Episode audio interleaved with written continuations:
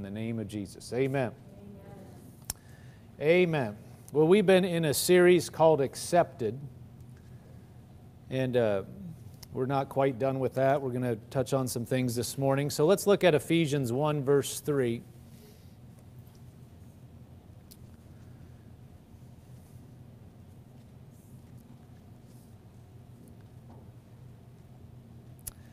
It is so important that we hear the word. It is so important that we allow ourselves and put ourselves in a position to be built up in the Word by the Spirit of God. It changes you.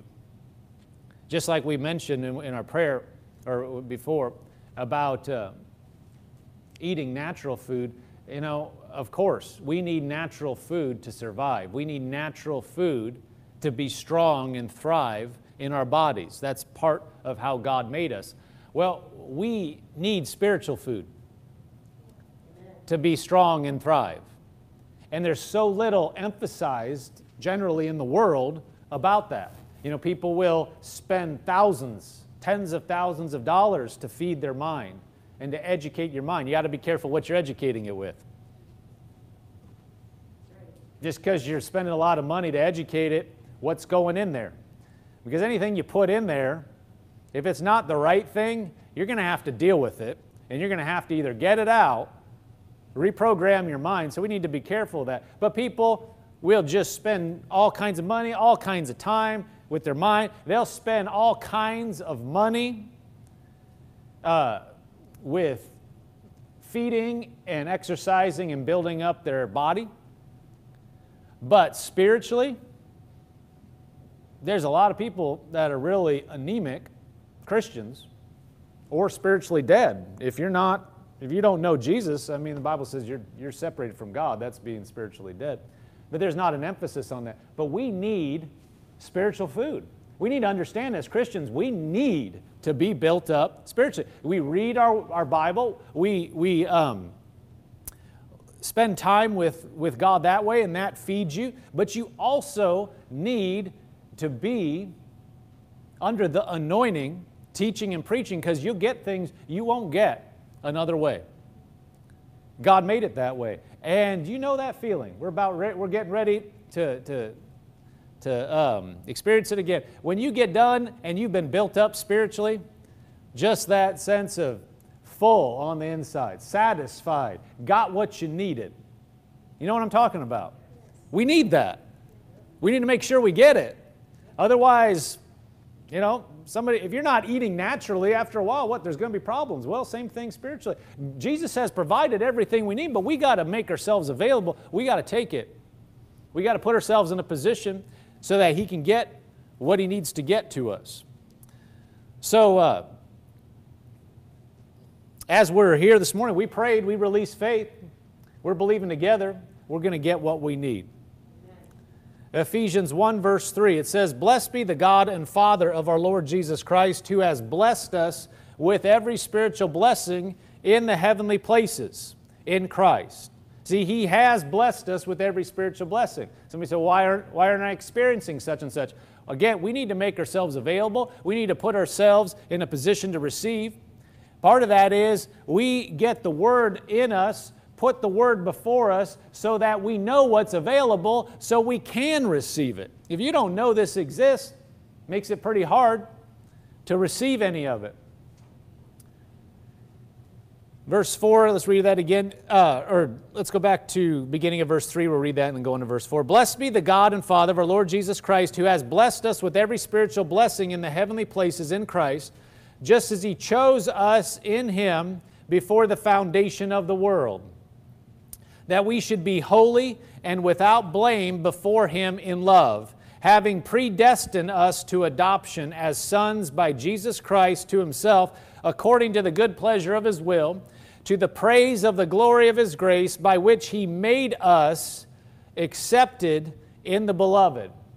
That's what we've been focusing on, that He has made us accepted in the beloved.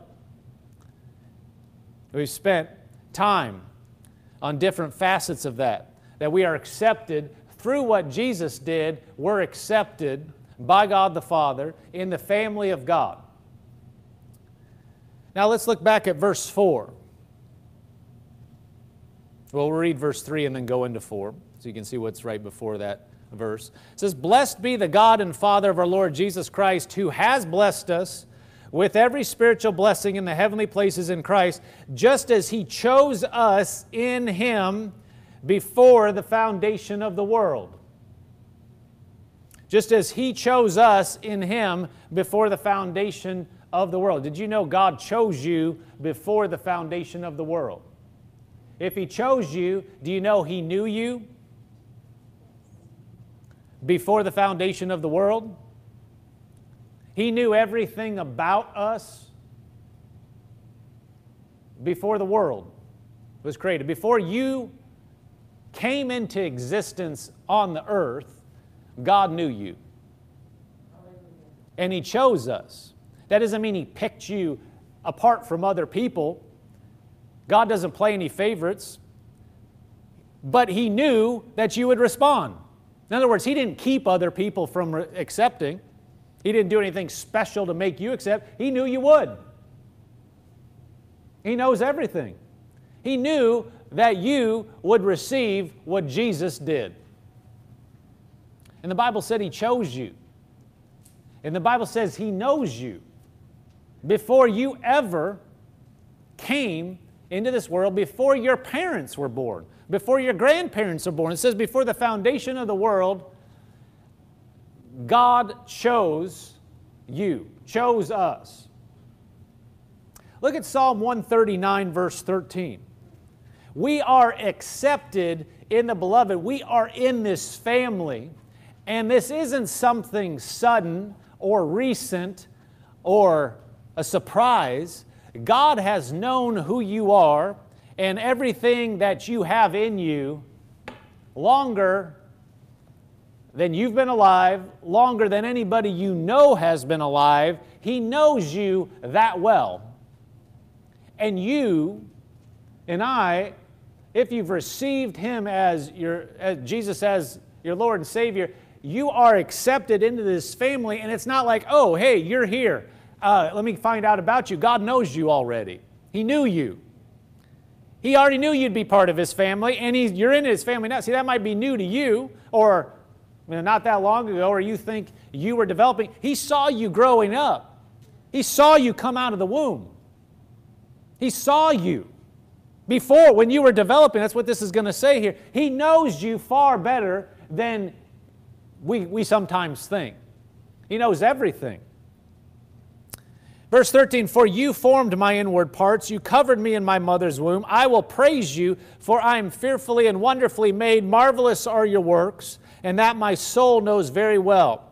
Verse 15, My frame was not hidden from you when I was made in secret and skillfully wrought in the lowest parts of the earth. Your eyes saw my substance being yet unformed, and in your book they all were written, the days fashioned for me, when yet, as yet, there were none of them. Look at that last verse again. Your eyes saw my substance being unformed, and in your book they all were written, the days fashioned for me, when as yet there were none of them. In other words, God knew and had written what you would do before you were even around. We're part of his family. And he is so great, so awesome. See that, you know, awesome used to mean more than it does now, and it happened in my generation, you know, when we really started using awesome for everything. You know, like in the 80s, everything became awesome you know, cool. Now they use other words. I'm not going to, you know. I remember then when bad became good. You know, people say bad. I remember one of my uh, parents of one of my friends, and you know, she would come. This this person with family friends, she would be like, "That's bad. That's bad," and she's like, "You mean that's good? What What are you talking about?" You know, because it became the cool thing. You know, and people say sick, that's good. Nasty is good. Uh, I, it isn't, you know, but I've heard that. Somebody says, that's nasty. First time I heard that, I was like, what? No, and that's good. I mean, that's like bad. it's like sick.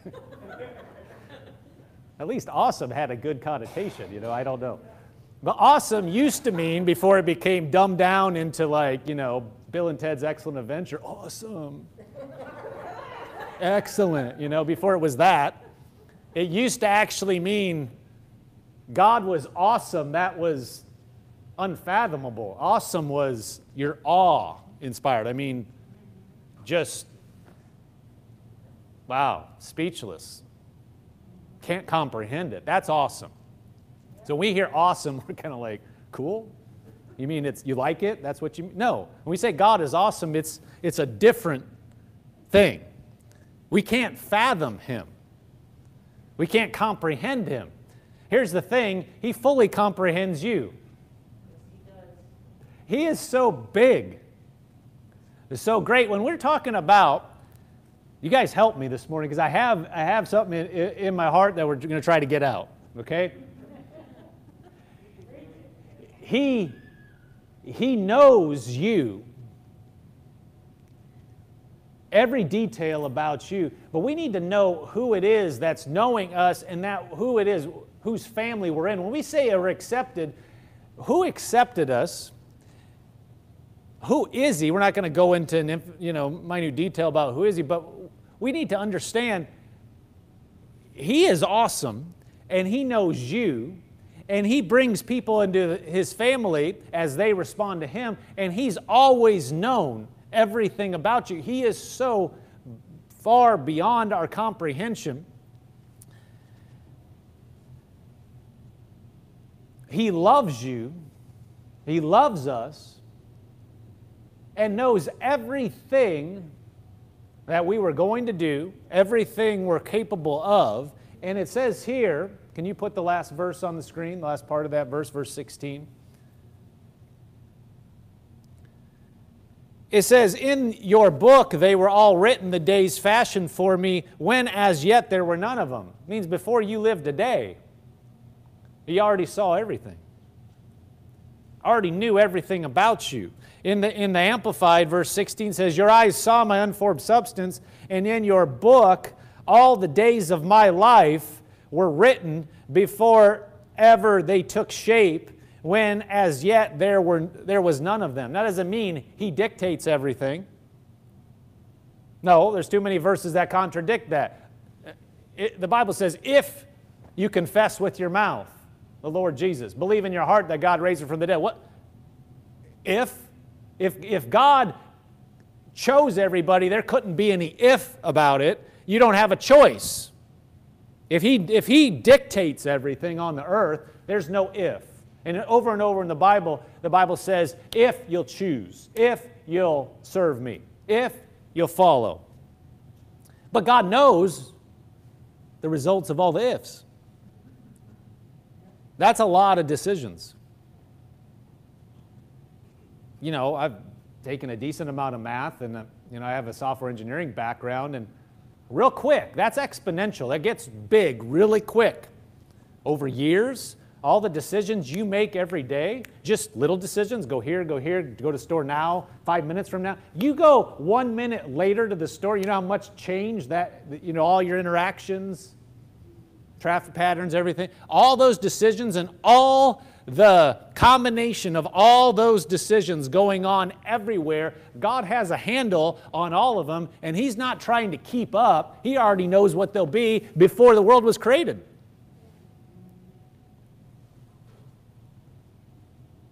He's not taken off guard by anything. Look at Psalm 103 11.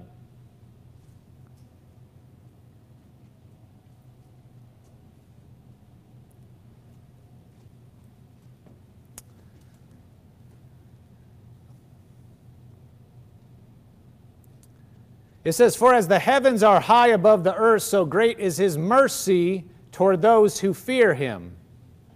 Verse 12, as far as the east is from the west, so far has he removed our transgressions from us. Verse 13, as a father pities his children, so the Lord pities those who fear him. For he knows our frame, he remembers that we are dust. Now, when the word the Bible uses the word pities, that means he has compassion, he has mercy. Look at um, that in the NIV, verse 13. It says, As a father has compassion on his children, so the Lord has compassion on those who fear him. Fear means reverence, honor. For he knows how we are formed. He remembers that we are dust. We just read in Psalm 139. He, how, he knows exactly how you were formed. Doesn't he? I mean, human, humanity doesn't know everything, but he does. We're still figuring stuff out, but he knows.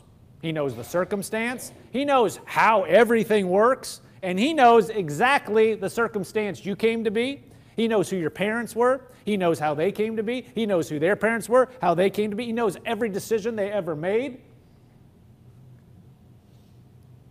And it says, He knows how we're formed. He remembers that we are dust. He knows where we came from. He knows what we are.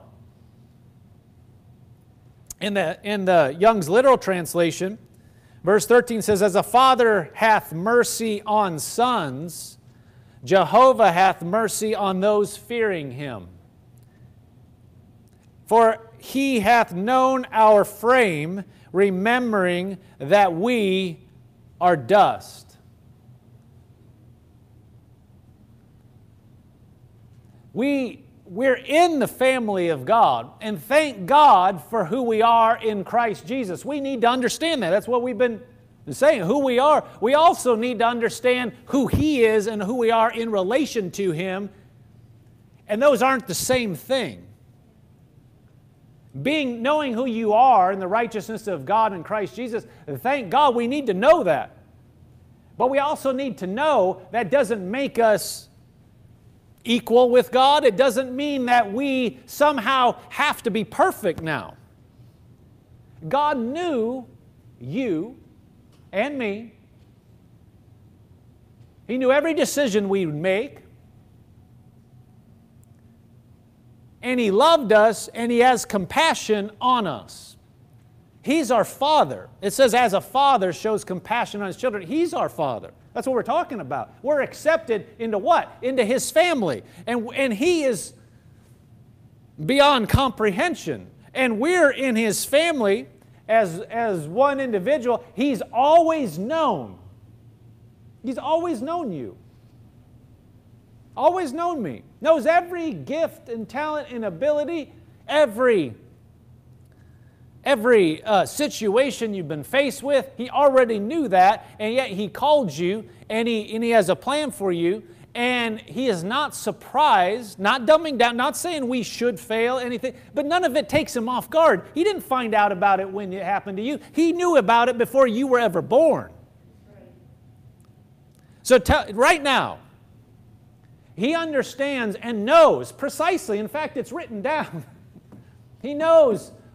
He knows what his heart is for you, but he knows what you're going to do. Called you anyway. Works with you anyway. You know, God doesn't have anybody perfect working for him.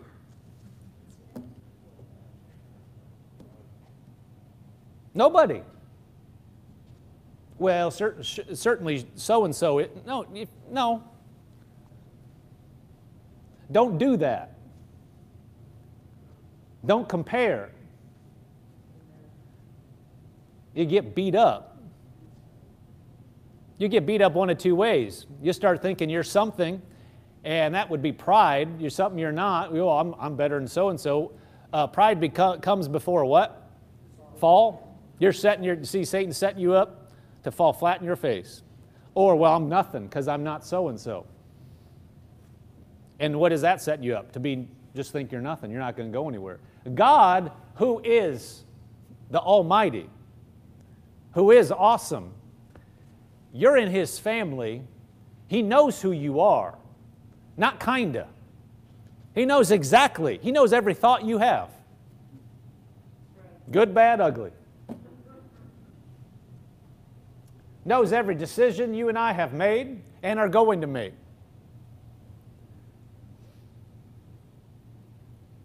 And He works with every person.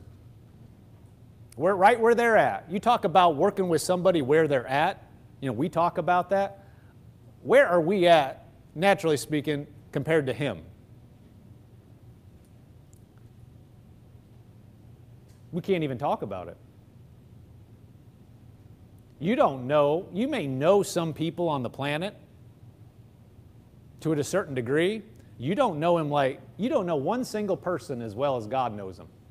You don't know one. He knows everybody completely. All billions of them. Everyone knows them, each one, better than you know anybody.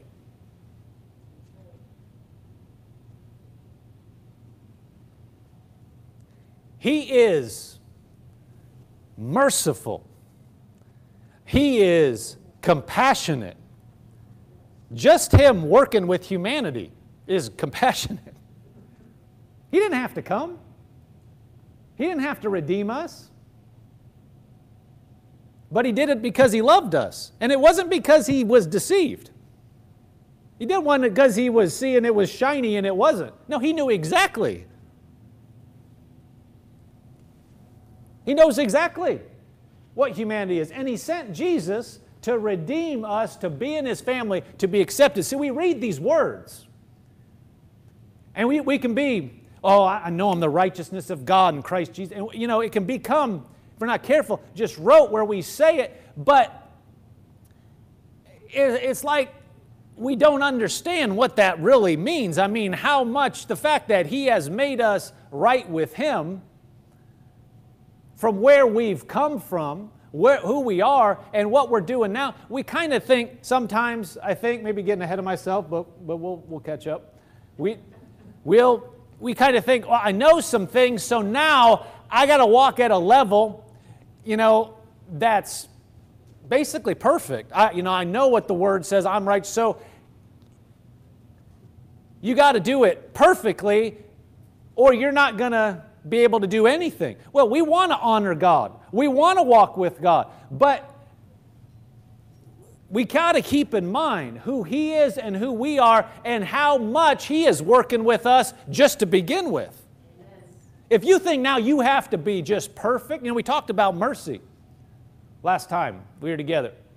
If you think you got to just do everything just right so that He can use you, we are so we are sorely misinformed or not looking at the right thing because He's already working with you and uh, I completely in spite of everything. You think, well, now I got a perfect. And you know, if you were to see yourself and myself like he sees, he's already compassionate. He, the fact that he is working with humanity. Yes, we are the righteous. Don't get religious on me. Yes, thank God of who we are. But you start thinking, well, I'm something. See, now we, we, we set ourselves up not to be able to walk with Him as we should. Where He's our Father. He loves us, He's compassionate, and He's dealing with you and I continually right where we're at. He knew it before you were ever born. So that's why it's a real good idea if we don't do something right just to come to God and, and, and get it right because He already knew and He didn't just find out about it. And He certainly, it's not like He doesn't know. He knew before you ever knew there was anything to know before you were conscious of it, He already understands, but He works with us. You realize He knows everything about the rest of your days, yet He's working with you right now. So that means something happens, you don't think you're doing it quite right. God already knew that. He already knew it. And what's his attitude? Oh, I can't believe you. You heard the word a year ago or three. You should know. Are you kidding me?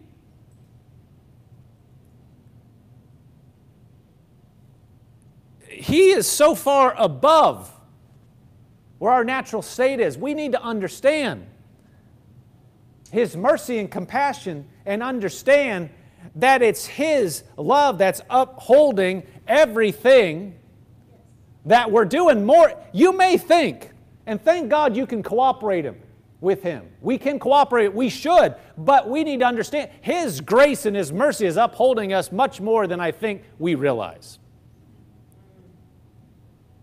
If you start making it all about your faith, thank God for faith. Don't misunderstand. Thank God we can believe. We need to believe. But one thing that will help our faith is when we realize how much He's working with us already, and He worked with you even when you didn't do everything, didn't know everything. That'll allow you just to step out even bolder and say, God, I'm with you because you know He's helping you already. And He'll help you more. If you start getting to the point where you're trying not to make mistakes, you know you do stupid stuff. You know, I played soccer. And uh, if you start playing not to lose instead of playing to win, you start making dumb decisions. You're playing tentative. You're playing afraid. You're, you're, you're trying not to ha- make something happen, and then instead of pushing through and make, and make something happen, pretty soon you're losing. You're trying not to lose, but you're losing. And the more you try not to lose, the more you lose.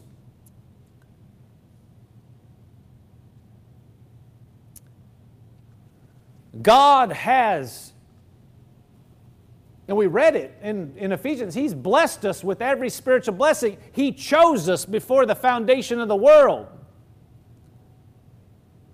He knows what you don't know working with you anyway. Good job. You're doing an awesome job. Like somebody said, you know, it's like a, a, a three year old bringing you a picture that they drew. Drew, and you can hardly tell what it is, but they kind of tell you what it is. I have those. I, I, I've kept some of those. And I thank God I wrote down what, I, what it was supposed to be. because you wouldn't be able to tell.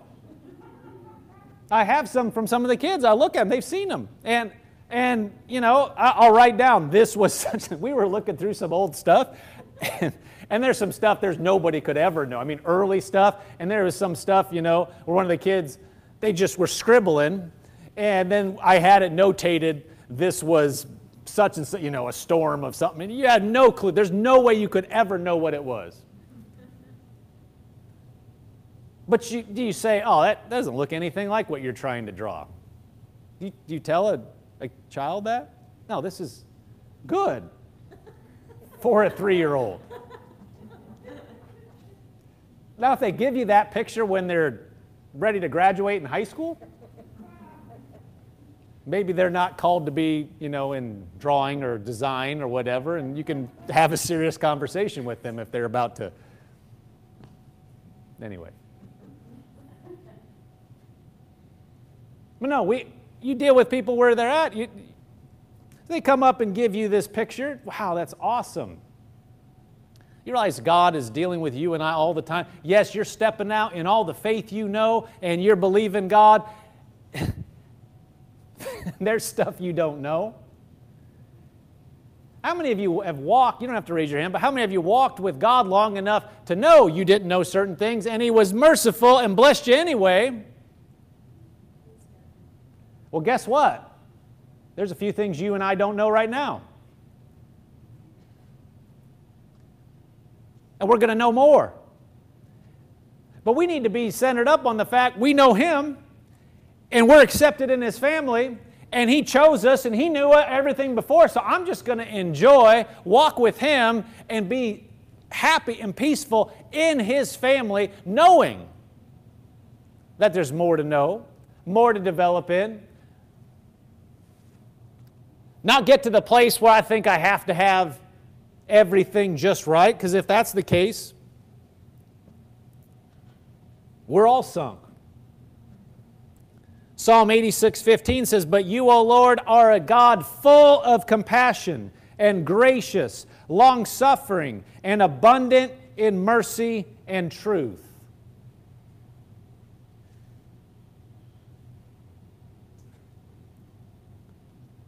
You're a God full of compassion and gracious, long suffering, and abundant in mercy and truth.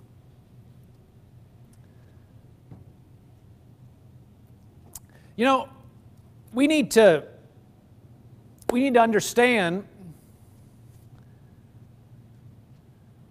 the Bible teaches us these different things.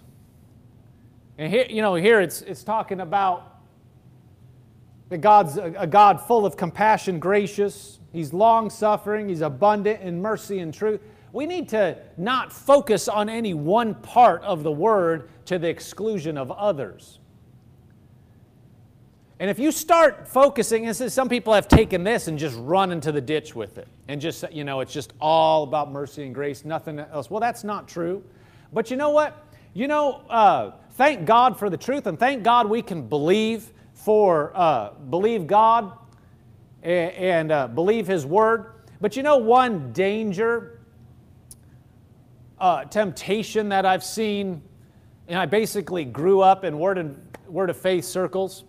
Uh, you know, I was born again when I was about six, and my parents in, in the charismatic movement back in the 70s, and you know, we got uh, eventually they, left the Catholic Church after a few years and um, ended up in a Lutheran church, Spirit-filled Lutheran church, with, and this man had Brother Hagin's books on the back wall. So we got into that pretty early in my life. You know, grew up li- listening and seeing different uh, ministers.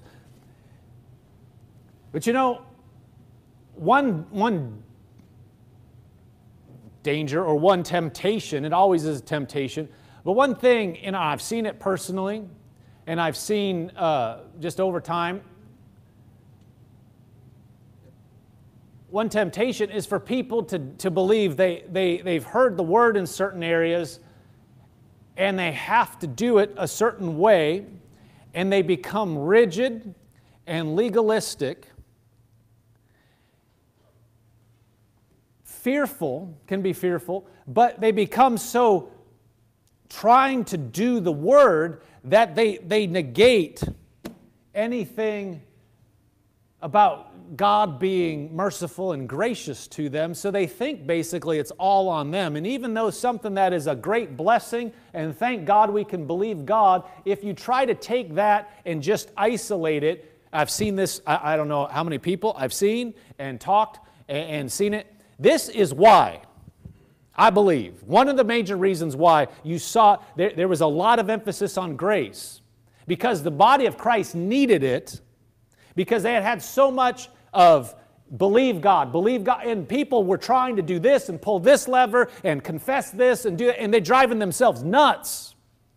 And one thing they started dropping was the mercy and the grace of God and how much he was working with them right where they're at, and it became, I'm doing it by my faith, and there's a pride and there's a, a, a push over here to where it's all on me. Well, you get in that where it's all on you, you will, cru- you will crumble.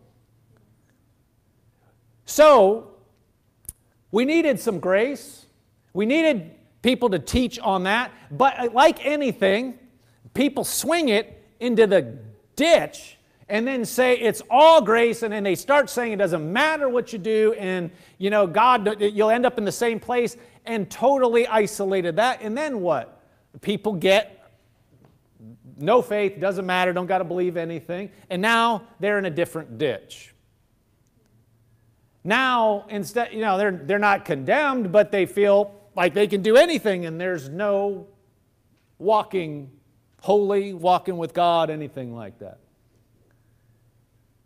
so, like it happens all the time, people will take a truth and they'll swing into the ditch and then it'll start folding. Well, if we'll walk balanced down the center of the road, thank God we can believe God and we know the truths. We emphasize them.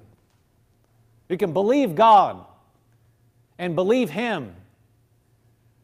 Believe what He said in His Word. We talked about it in the offering. Believe. that The Bible says we won't have any lack. Well, we believe that and you can act on it.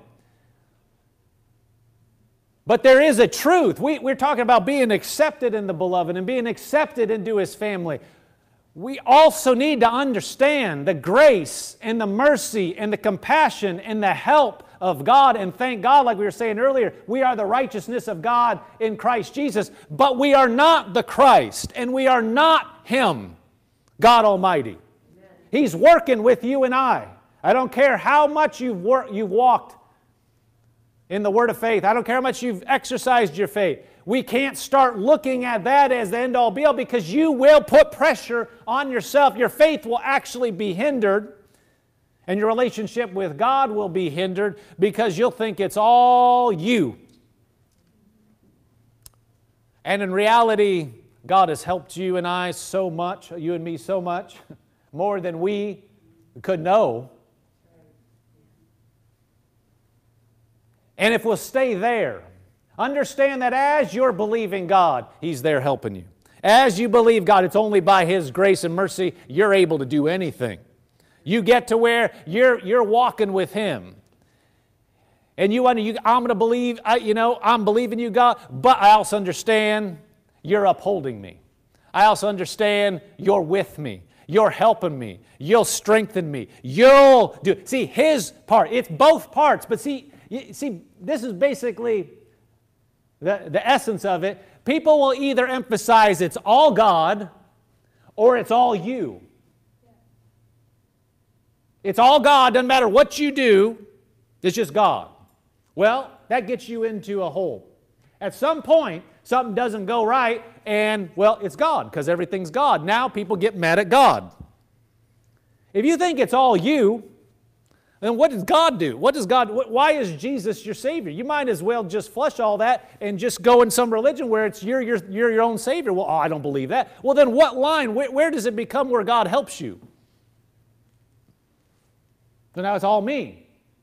My faith, my belief. Well, no, you're supposed to believe. How about God provided everything we know, need through Jesus. He is an almighty, he, he knows everything about everybody, and in His infinite wisdom and grace and mercy, He provided everything we need. He made it uh, uh, the ability for us to be accepted into His family, and now if we'll believe Him, we can receive those benefits, and if we'll follow Him, we can walk in His path for our lives that He's already he knows what's going to transpire, doesn't make it happen, but He knows. And we cooperate with Him to fulfill His plan for our life. We don't let go of His mercy and grace. We don't, but, and we don't let go. We believe and understand that we got to walk with Him and believe Him, but we don't let go of either side. We walk with Him in faith, trusting in His mercy and grace.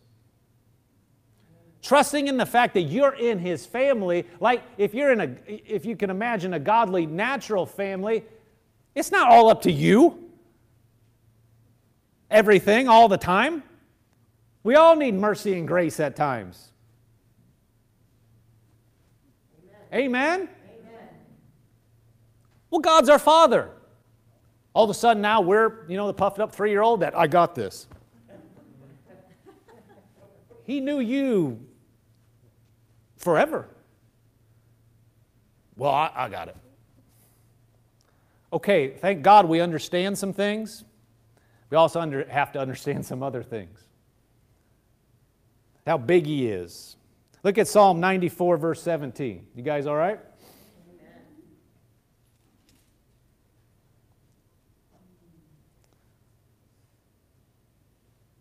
Unless the Lord had been my help, my soul would have settled in silence. If I say, My foot slips, your mercy, O Lord, will hold me up. In the multitude of my anxieties within me, your, your comforts delight my soul. Verse 17 says, Unless the Lord had been my help, my soul would have soon settled in silence. If I say my foot slips, your mercy, O Lord, will hold me up. You look at that in the Amplified. I think I have those out of order, but it's the next scripture down in the Amplified. Psalm 94 17, Amplified.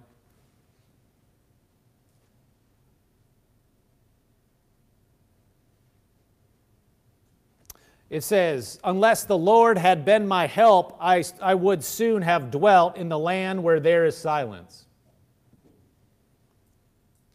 When I said, My foot is slipping, your mercy and loving kindness, O Lord, held me up.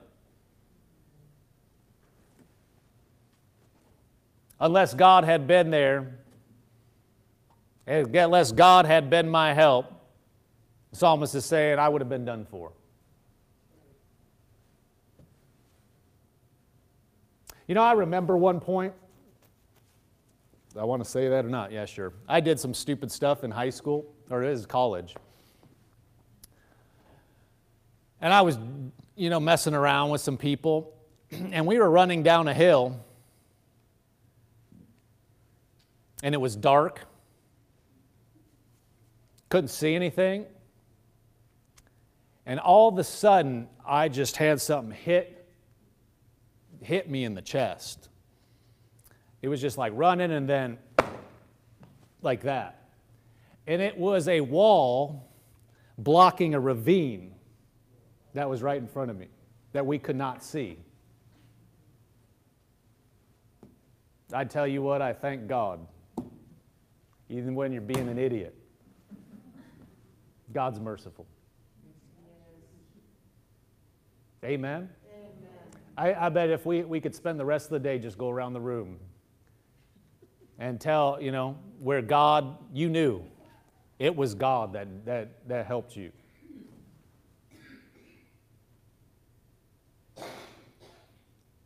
Amen? Amen? He knows us. Verse 18 When I said, My foot is slipping, your mercy and loving kindness, oh, it, oh Lord, it held me up. When you say, Lord, doing what I know to do, pushing on me. It says His mercy and loving kindness held me up. God's faithful. He's a good God. And He sees us where we're at. You might put on a good show for other people, you might talk a good talk, you might say the right things, but He knows. He knows. He's, he knows where we're at. He knows all the times you didn't even know you needed to be saved, and He saved you. We're not talking about unbelief. See, sometimes people get so it, it gets so tongue-tied in, in not trying to say the wrong stuff, and we shouldn't say the wrong thing. But you got to be honest with God and know who He is and what He is to you. He already knows. You're it. He's just see. We're talking about Him being our Father. Well, what does that mean?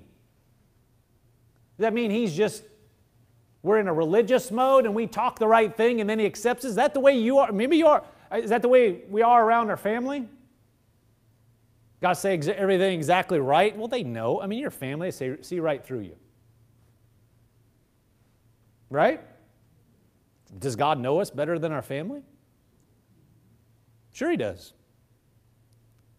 He knows, he knows what you're doing, He knows when you're believing, but He also knows when you need help you're going to act like you don't need help. Yes, you ought to, we need to say the word. We need to speak the word. But there is, don't get so religious. See, you say, religious? We're not religious in Word of Faith. Are you kidding me? Have you looked around? I'm not talking about here. I'm talking about, I grew up in this thing. I, you know, I went to Rhema.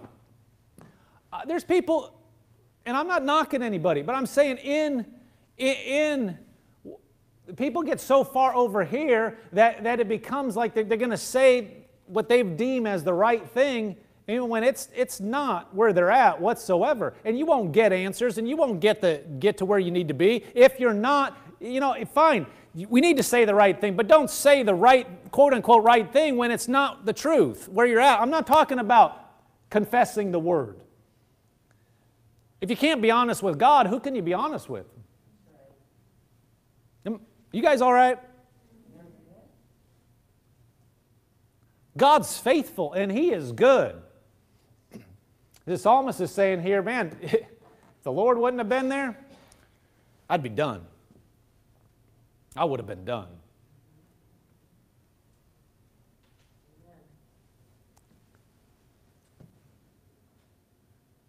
Psalm 27 14.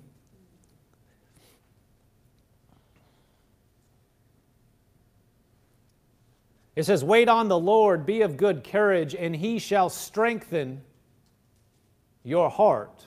Wait, I say, on the Lord. It says, Wait on the Lord, be of good courage, and he shall strengthen your heart. Believe him. Wait on him. Another translation says, Wait in faith on the Lord, or the margin. Wait in faith. Means look to him, acknowledge him. Is God far away or is he truly our Father? That's what we're talking about. Are we accepted? We're accepted. He accepted us because of what Jesus did, and he knew everything, and he accepts you, and he knows exactly what's going on. He knows exactly where you are. He knows what, what needs to happen. He knows where you're going. He knows where you've been. And He loves you in spite of everything, everybody. And He's our Father. And see, now when we get in there and know who He is and know that He's our Father, now we can actually get somewhere.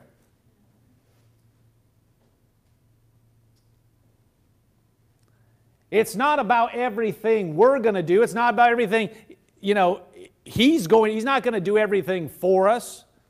But everything he has made available, everything that we need.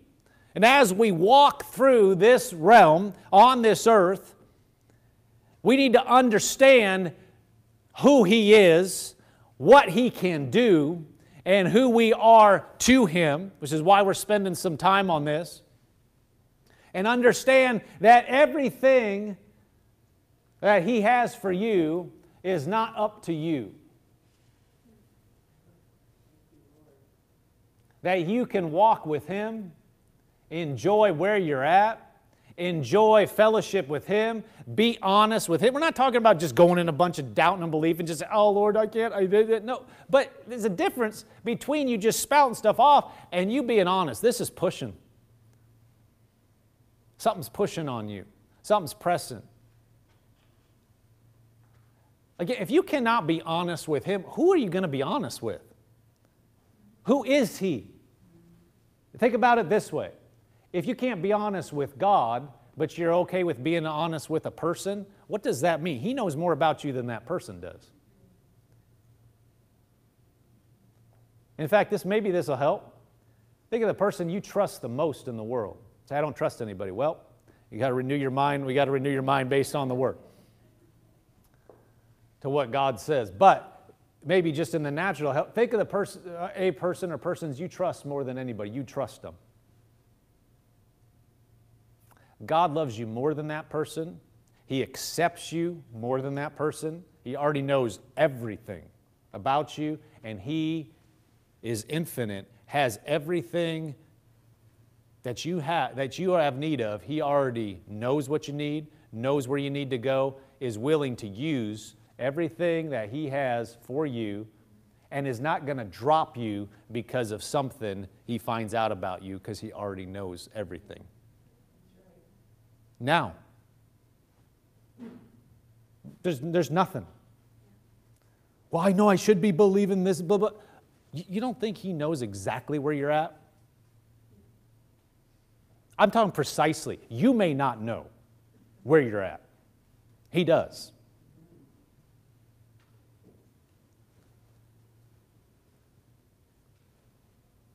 Oh, he's he is, so gracious and merciful right now. Some people are like, oh, yeah, well, I'll, I'll, I'll shine myself up a little more, then I'll be honest. He already knows, He's already accepted you when you had nothing to offer. We're talking about walking with Him, being accepted, being in a family, in a family that know, you know they love you, they support you no matter what, looking at Him going, yeah, this is this and this, and being honest and believe in Him, you, that puts you on solid ground to move forward with Him and to believe Him. 2 Timothy 4, verse 16 says, At my defense, at my first defense, no one stood with me, but all forsook me. May it not be charged against them. But the Lord stood with me and strengthened me. So that the messages might be preached fully through me and that all the Gentiles might hear. This is Paul. He said, At first offense, no one stood with me, but all forsook me. Verse 17, but the Lord stood with me and strengthened me. He stood with me. He strengthened me. He helped me. The God of all creation, the God that is infinite,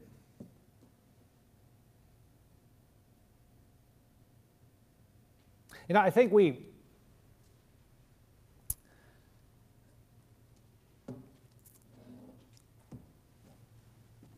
I mean, there's no way we can comprehend how he deals with uh, how how big he is. But you know, when you, you see something that you think is big on this earth, you know, you see a big building, or you see a mountain, or you see a big body of water. That is such a small part of this small planet. In this one galaxy that we live, I mean, it's, you think something's massive and you see it. If you can see it and you think it's massive, it is tiny in relation to what is. When you see a mountain, anybody, I mean, we have some mountains here, but like, you know, out in Colorado, the Rockies are, they're a lot bigger. And there's certain places, I remember we went and visited, you know, uh, up this one like Loveland Pass, I think it was called, but there's this place where you look down and there's just these massive mountains all around in this valley. And it looks really big, and it's, you know, when, when we used to drive in toward the mountains, it looks like the mountain's right there, and it's like 60 miles away but it looks like it's right there because it's so massive. God, that, that mountain is so tiny compared to the globe, and, and God is bigger than all that. I mean, He is so infinite, He, he knows the universe. And here's the thing I want to get to He, he deals with, he, with all that knowledge and that power, He deals with us individually, knows everything about us. So He already knows in our, in our everyday lives. He knows what's going on, He knows where we're at, He knows where we need to go. And He's already helped us so much.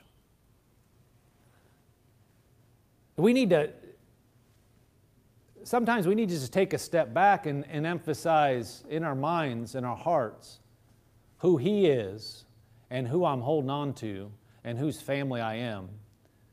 I'm not talking about for everybody, but this is for some people. some people, they just need, they need, to, they need the other message. They need, wait a minute, you think it's all God? Well, uh, there is something you need to do. That's not what I'm talking about, though. Some, some individuals, you need to understand that yes, you're believing God, that yes, you know some things about God,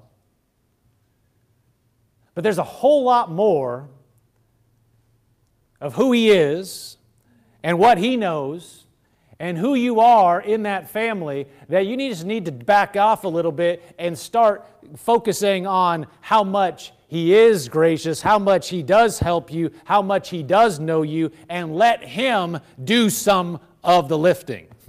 In fact, you're supposed to cast it all on Him. And you're thinking, I, but I know, and I got to do, and I didn't say this right, and I do this right, and God, I, uh, and you need to just back off and say, wait a minute, if He's my Father and He knows me, Lord, you know, you know where I'm at, you know what I, where what I'm dealing with, you know what you know what I know about the Word, you know what I don't know about the Word, Lord, I trust you, but Lord, I trust in Your strength and Your help and your ability.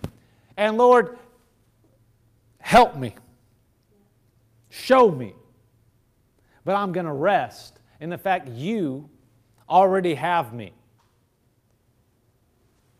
In your family, in your power, and I'm trusting you to help me. Ephesians 6:10 says, "Finally, my brethren, be strong in the Lord in the power of what?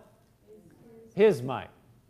See, some people we read that and we get to the place where it's our might because I know what the word says. I need to say it's it's it's I got to do this. I got to do this. I got to do this. I got and we we don't we don't we're not conscious of this maybe but we we're not we're not putting him in this pop, pro, proper uh, place and letting him be God and say, wait a minute, I'm supposed to be strong in the Lord in the power of his might.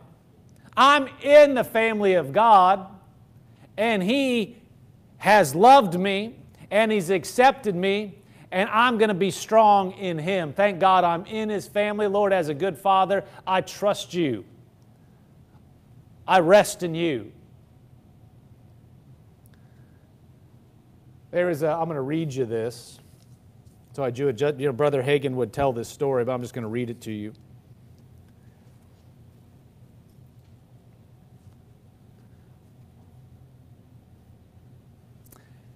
It says on May 11th, 1932, a crowd of 10,000 assembled to welcome the world's largest dirigible, big balloon, the, the U.S. Navy's $8 million USS Akron, to Camp Kearny, San Diego, California. At the time, the U.S. government was experimenting with lighter than air aircraft.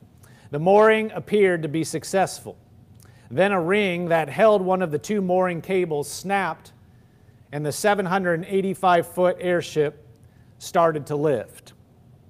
Two groups of sailors holding landing ropes attached to the cables attempted to guide the Akron back to its mooring mast, but strong winds buffeted the, gi- the giant dirigible and it broke loose, lifting many of the 200 sailors 10 to 20 feet off the ground.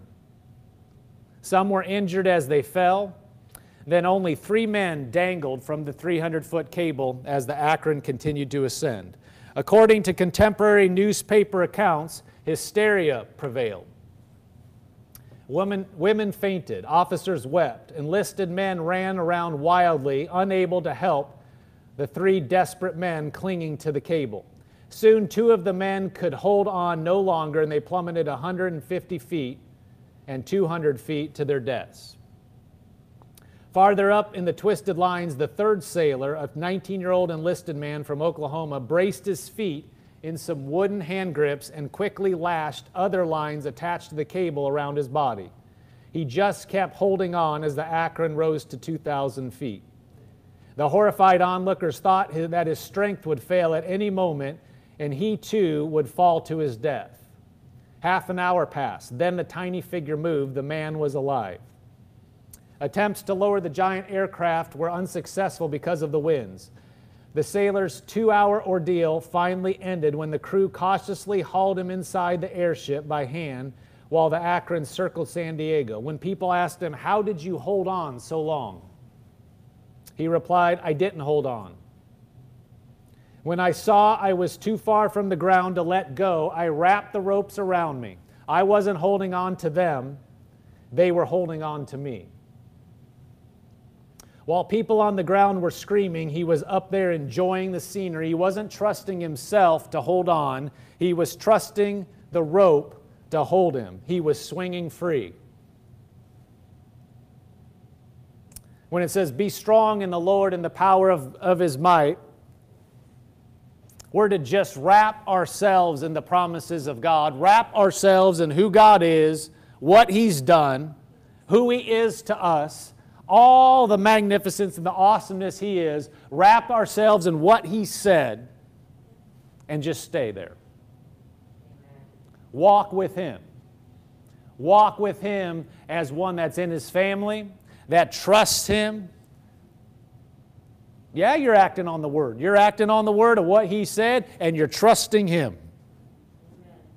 Not trying to hold on, not trying to do everything Not trying to do what the Word says, but you're saying, This is what the Word says, and I'm going to relax in Him, and I'm going to let Him hold on to me, and know that He has good things for me, and I'm going to stay strong there. Upheld in His power and His strength. Amen.